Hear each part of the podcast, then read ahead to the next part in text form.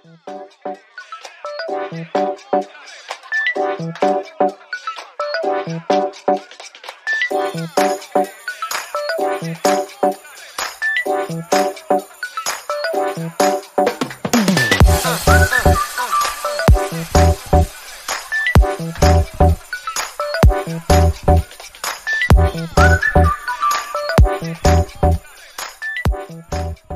बहुत स्वागत है आपका। मेरा नाम है नितिन। और हर बार की तरह इस बार भी हाजिर हूँ आपके सामने एक नई कहानी के साथ। इस कहानी का नाम है गुब्बारे पर चीता, जो मुंशी प्रेमचंद जी ने लिखी है। आपको अपने बचपन में याद है कि अगर कहीं नुमाइश वगैरह कुछ लगती थी, सर्कस वगैरह तो ना एक अलग खुशी रहती थी कि हमें मेले में जाना है, सर्कस में जाना नुमाइश देखने जाना है, झूले वगैरह सब चीज़। एक उत्साह रहता था अंदर से।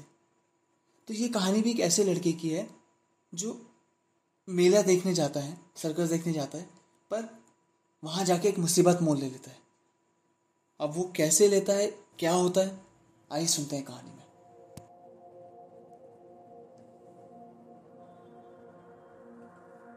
मैं तो ज़रूर जाऊँगा, चाहे कोई छुट्टी दे या ना दे। बलदेव सब लड़कों को सर्कस देखने चलने की सलाह दे रहा है। बात ये थी कि स्कूल के पास एक मैदान में सर्कस पार्टी आई हुई थी। सारे शहर की दीवारों पर उसके विज्ञापन चिपका दिए गए थे। विज्ञापन में तरह तरह के जंगली जानवर अजीब अजीब काम करते दिखाए गए थे। लड़के तमाशा देखने के लिए ललचा रहे थे। पहले तमाशा रात को शुरू होने वाला था, मगर हेडमास्टर साहब ने लड़कों को वहाँ जाने की मनाही कर दी थी। इश्तेहार बड़ा आकर्षक था। आ गया है, आ गया है। जिस तमाशे की आप लोग भूख प्यास छोड़कर इंतज़ार कर रहे थे, वही बम्बई सर्कस आ गया है। आइए और तमाशे का आनंद उठाइए। बड़े बड़े खेलों के सिवा एक खेल और भी दिखाया जाएगा, जो ना किसी ने देखा होगा और ना सुना होगा। लड़कों का मन तो सर्कस में लगा हुआ था। सामने किताबें खोले जानवरों की चर्चा कर रहे थे कि शेर और बकरी एक बर्तन में पानी पिएँगे और इतना बड़ा हाथी पैर गाड़ी पर कैसे बैठेगा? पैर गाड़ी के पहिए बहुत बड़े बड़े होंगे ना? तोता बंदूक छोड़ेगा और बन मानुष बाबू बनकर मेज पर बैठेगा। बलदेव सबसे पीछे बैठा हुआ, अपनी हिसाब की कॉपी पर शेर की तस्वीर खींच रहा था और सोच रहा था कि कल शनिचर नहीं, इतवार होता तो कैसा मज़ा आता। बलदेव ने बड़ी मुश्किल से कुछ पैसे जमा किए थे। मना रहा था कि कब छुट्टी हो और कब भागो। हेडमास्टर साहब का हुक्म सुनकर वो जामे से बाहर हो गया। छुट्टी होते ही वो बाहर मैदान में निकल आया और लड़कों से बोला, मैं तो जाऊँगा। ज़रूर जाऊँगा, चाहे कोई छुट्टी दे या ना दे। मगर और लड़के इतने साहसी ना थे। कोई उसके साथ जाने पर राज़ी ना हुआ। बलदेव अब अकेला पड़ गया। मगर वो बड़ा जिद्दी था। दिल में जो बात बैठ जाती, उसे पूरा करके ही छोड़ता था। शनिचर को और लड़के तो मास्टर के साथ गेंद खेलने चले गए। बलदेव चुपके से खिसक कर सर्कस की ओर चला गया। वहाँ पहुँचते ही उसने जानवरों को देखने के लिए एक आने का टिकट खरीदा। और जानवरों को देखने लगा। इन जानवरों को देखकर बलदेव मन में बहुत झुंझलाया। वो शेर है। मालूम होता है महीने से से मलेरिया बुखार आ रहा हो। वो भला क्या बीस हाथी उछालेगा? और ये सुंदर वन का बाग है। जैसे किसी ने इसका खून चूस लिया हो। मुर्दे की तरह पड़ा ये। वाह रे भालू। ये भालू है या सुअर? और वो भी काना जैसे मौत के चुंगल से निकल कर भागा हो। अलबत्ता चीता कुछ जानदार है। और एक तीन टांग का कुत्ता भी।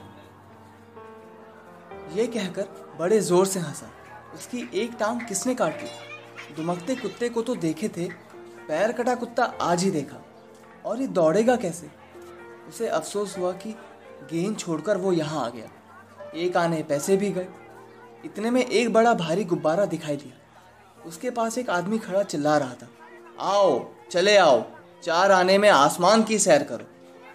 अभी वो उसी तरफ़ देख ही रहा था कि अचानक शोर सुनकर वो चौंक पड़ा। पीछे मुड़कर देखा तो डर के मारे उसका दिल काँप उठा। वही चीता ना जाने किस तरह पिंजरे से निकलकर उसी की तरफ़ दौड़ा चला आ रहा था। बलदेव वहाँ से जान बचाकर भागा। इतने में एक और तमाशा हुआ। इधर से चीता गुब्बारे की तरफ़ दौड़ा। जो आदमी गुब्बारे की रस्सी पकड़े हुए था, वो चीते को अपनी तरफ़ आते देख कर बेतहाशा भागा। बलदेव को और कुछ ना सूझा तो वो झट से गुब्बारे पर चढ़ गया। चीता भी शायद उसे पकड़ने के लिए कूद कर गुब्बारे पर जा पहुँचा। गुब्बारे की रस्सी छोड़कर तो वो आदमी पहले ही भाग गया था। वो गुब्बारा उड़ने के लिए बिल्कुल तैयार था। रस्सी छूटते ही वो ऊपर उठा। बलदेव और चीता दोनों ऊपर उठ गए। बात की बात में गुब्बारा ताड़ के बराबर जा पहुँचा। बलदेव ने एक बार नीचे देखा तो लोग चिल्ला चिल्ला कर उसे बचाने के उपाय बतलाने लगे। मगर बलदेव के तो होश उड़ गए थे। उसकी समझ में कोई बात ना आई। ज्यो ज्यो गुब्बारा ऊपर उठता जाता, चीते की जान निकलती जाती थी। उसकी समझ में ना आता था कि कौन मुझे आसमान की ओर लिए जाता है। वो चीता तो बड़ी आसानी से बलदेव को चट कर जाता, मगर उसे अपनी ही जान की फ़िक्र पड़ी हुई थी। सारा चीतापन भूल गया था। आखिर वो इतना डरा हुआ कि उसके हाथ पाँव फूल गए और वो फिसल कर उल्टा नीचे गिर गया। ज़मीन पर गिरते ही उसकी हड्डी पसली चूर चूर हो गई। अब तक तो बलदेव को चीते का डर था। अब ये फ़िक्र हुई कि गुब्बारा मुझे कहाँ लिए जाता है। वो एक बार तो घंटा घर की मीनार पर चढ़ा था। ऊपर से उसे नीचे के आदमी खिलौने से और घर घरौंदे से लगते थे। मगर इस वक्त वो उससे कई गुना ऊँचा था। एकाएक उसे एक बात याद आ गई। उसने किसी किताब में पढ़ा था कि गुब्बारे का मुँह खोल देने से गैस निकल जाती है और गुब्बारा नीचे उतर जाता है। मगर उसे ये ना मालूम था कि बहुत धीरे से खोलना चाहिए। उसने एकदम से उसका मुँह खोल दिया और गुब्बारा बड़े ज़ोर से गिरने लगा। जब वो ज़मीन से थोड़ी ऊंचाई पर आ गया तो उसने नीचे की तरफ़ देखा, दरिया बह रहा था। फिर तो वो रस्सी छोड़कर दरिया में कूद गया और तैर कर निकल आया। तो ये थी कहानी गुब्बारे पर चीता। आपको जैसी भी लगी हो ज़रूर बताएँ। तो मिलते हैं फिर अगले हफ़्ते एक नई कहानी के साथ। तब तक के लिए सुनते रहिए कुछ कही, कुछ अनकही। Bye Nitin Joshi good night take care